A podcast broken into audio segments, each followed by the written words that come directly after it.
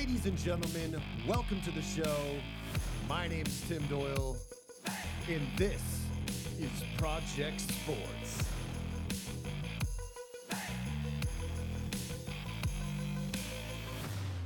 Enjoy the show. Welcome back to the show. This is Project Sports, and this is another Saturday special. And we have someone that I've been talking about for a while now coming on the podcast, and that would be my brother, Mike Doyle. And we're going to chat about his cycling experience that he rode his bike across the country from Seattle, Washington to New York City, from coast to coast. An amazing feat and an inspirational story and something that you can learn from and maybe get involved in your own way. Maybe it will inspire you to do something different. But this was the entire idea of Project Sports uh, to begin with is to get uh, people who have athletic stories or things that they've done. And I'm very excited about this one. Uh, Mike, welcome to the show. What's going on? Not much, man. Uh, I really appreciate you coming on, talking about this, and giving an inside scoop of maybe how people can also get involved in, in this sort of uh, a thing. And I, I just got a few questions I want to talk to you and, and go on about. And uh, yeah, I mean, we can just get started. Um, you know, what got you interested in riding your bike across the country? What was that like first thing that kind of sparked or, or something that you saw or read or whatever? So I think the first thing was I had a little more time on my hands. I had just left working for Comcast, sort of left the corporate environment, was back in college, had some time and knew I'd have the summer off. And uh, I was itching to do something, something meaningful, something inspirational. And uh, I stumbled up. Actually, at first, I heard uh, uh, I was listening to a book, a Donald Miller book, and he was talking about how he rode his bike cross country. I was like, that guy can do it, I can definitely do it. And uh, not much of a cyclist, but uh, you know, I did a fair amount of hiking and working out. So I was like, I could probably do that. And then I uh, saw an ad in a magazine for adventure Expeditions, and I was talked to my wife about it, sent them an email, had an interview, and then few months later, I landed in Seattle, Washington. That's amazing. So, I, Venture, you just saw this in a magazine, Venture Expeditions, and you went on a limb, sent them a message, and that's how you got connected. That's that's pretty awesome. They had and they had like a few different types of tours, um, and so you know I started going on the website, looking at trying to figure out which tour I'd want to do, and I just saw the the northern part of the country, like riding people, pictures of people riding their bikes through the mountains. And I like, that's so cool. Um, not really thinking about how difficult that would be. It looked cool. I was definitely rom- romanticizing it a little bit. Uh, so that's awesome. Then I read about the cause, uh, and I thought that was really cool. Where they were really working to prevent uh, human trafficking for little girls in Thailand. Which that's amazing. I think that's one of the the larger points here is also inspiring is that you were supporting a cause. Not only were you riding your bike across the country, but there was a huge purpose behind it. If you want to talk a little bit more about it too. Yeah, for sure. They, so, I mean, their philosophy was, uh, well, first, the problem they're addressing was that there are a lot of girls in Thailand that were being uh, sex trafficked, human trafficking, and uh, you know, there are multiple ways you can solve that problem, right? Uh, and the way that the tour was going to support trying to solve that problem was teaching these girls skills in orphanages so that their families wouldn't have to sell them off. Um, not that they'd have to, but that was largely the case that their families were selling them off because they didn't have enough money, um, and the girls didn't have the means to earn more money for the family. So what the orphanage would do was teach them skills in which they could make money for the family. Then they're less likely to be sold off um, into human trafficking. So uh, we they're buying computers, um, teaching them how to knit, uh, things like that, in order to prevent the, the human trafficking. So basic life skills, giving them opportunities to get out of their situation, building their knowledge base, and all that that kind of good stuff. So you're raising, you're physically were raising money while you were going across the country. Yeah, and you know they say orphanage, but it was really like community center that would teach those skills. So who who was the person that actually? I mean, I know it was uh, Venture, but is there like a particular person you got in contact with that also like pushed it along and inspired you even more? Was there like a particular person or group of people? And So my interviews with this kid named Joshua Niguez, super cool, super fun. uh, guy to talk to. He didn't ride with us, but we saw him at different points along the way. Um, the Venture was such a cool organization, uh, nonprofit. I think they're mostly out of Minnesota.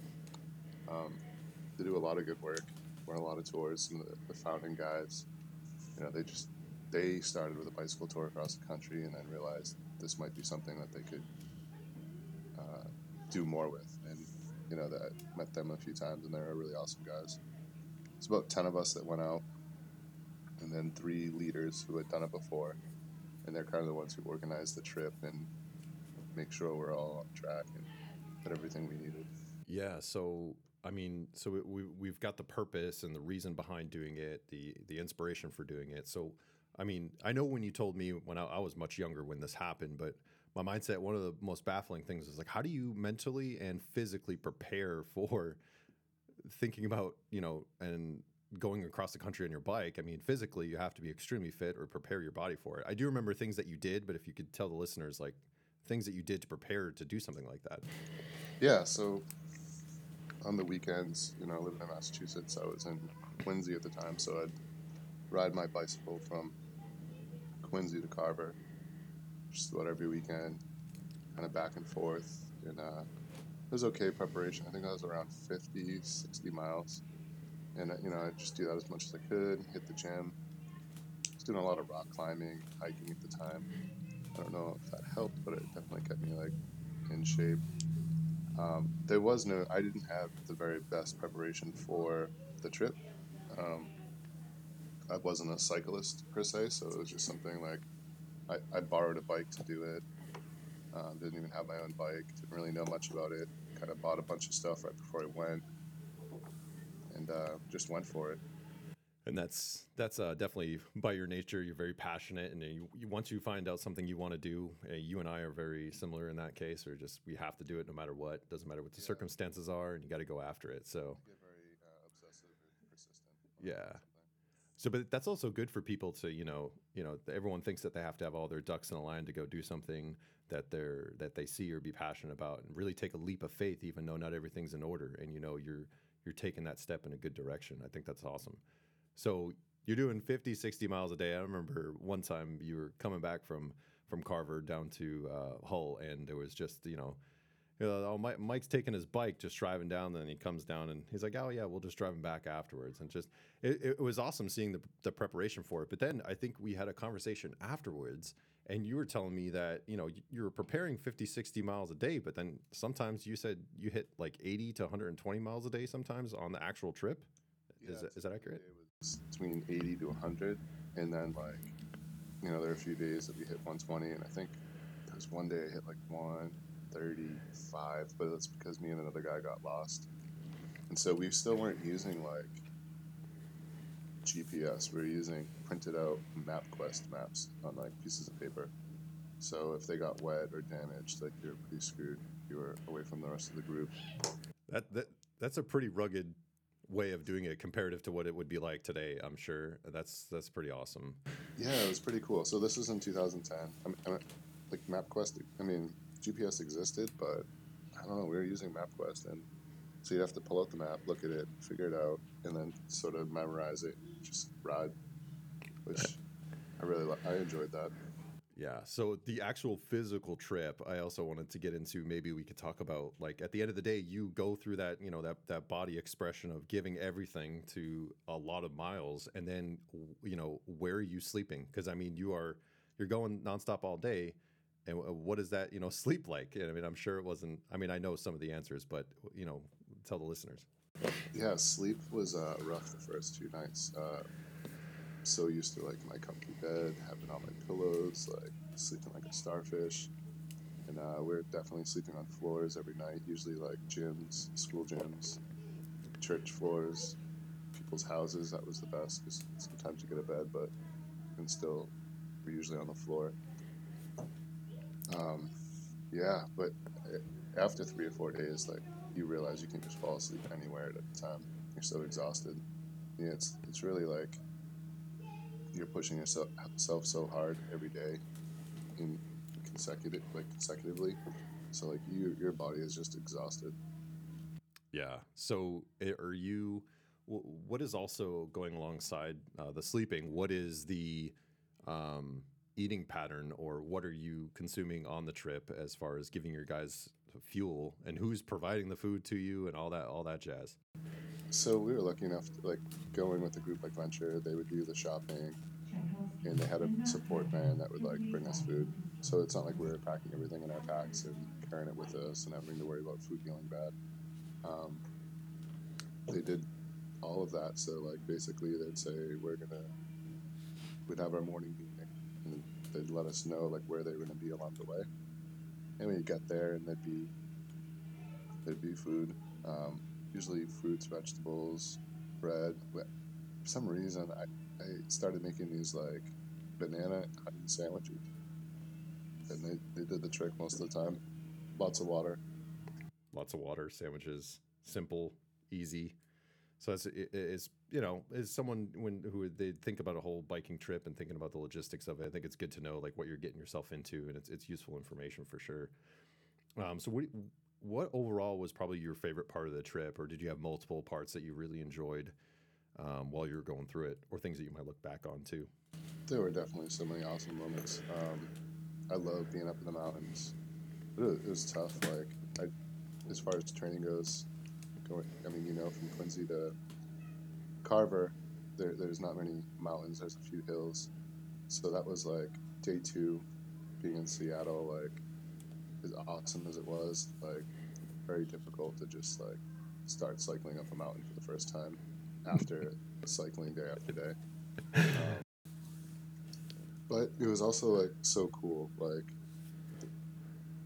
we went to this town, Leavenworth, and it was like the west side of Washington's all rainy, like wet, and then you go up over this mountain and it's just like blue skies and sun and like you know you cruise down. There's like rivers flowing everywhere. It's just, just like I don't know what the, the name for it would be, but it looked like almost like this German town from like Europe, uh, right in the middle of Washington, and it was just so cool. Like, yeah, that that sounds like it definitely would be a, a, part that I would enjoy as well. Is there a moment or a part of the trip that was probably your least favorite, or things that you maybe wish you had done better, or things that just sucked overall? Like, it's probably going up the uphill. I'm sure it was probably a thing you didn't like at first, but probably got used to it. But is there anything else that sticks out?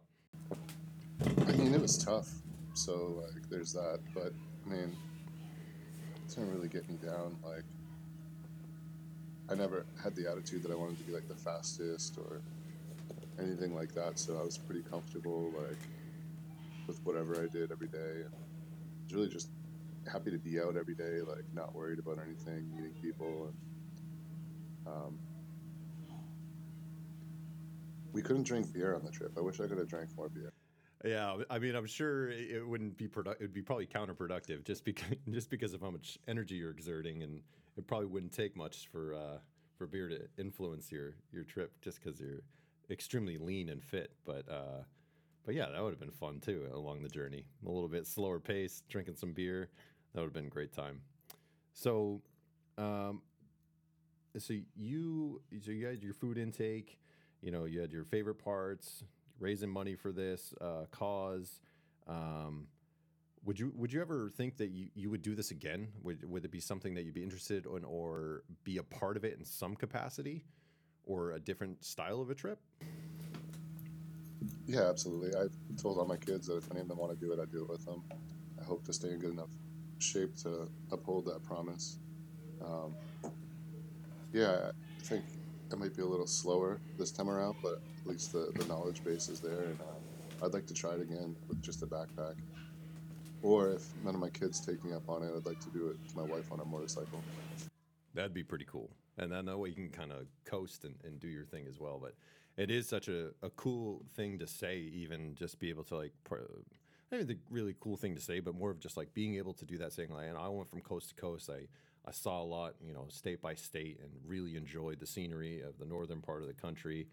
It's such a it's such a cool defining moment in in one's life. I mean, it's very inspiring, and that's kind of like why I wanted to have you on the show, is because it's just a it's a something that's not normal. I mean, not everyone gets a chance or an opportunity or wants to take that chance or opportunity to do something like that. So that's pretty cool. Way to see the country. Like you're so you can observe so much when you're on a bike. You can hear everything. You can smell everything.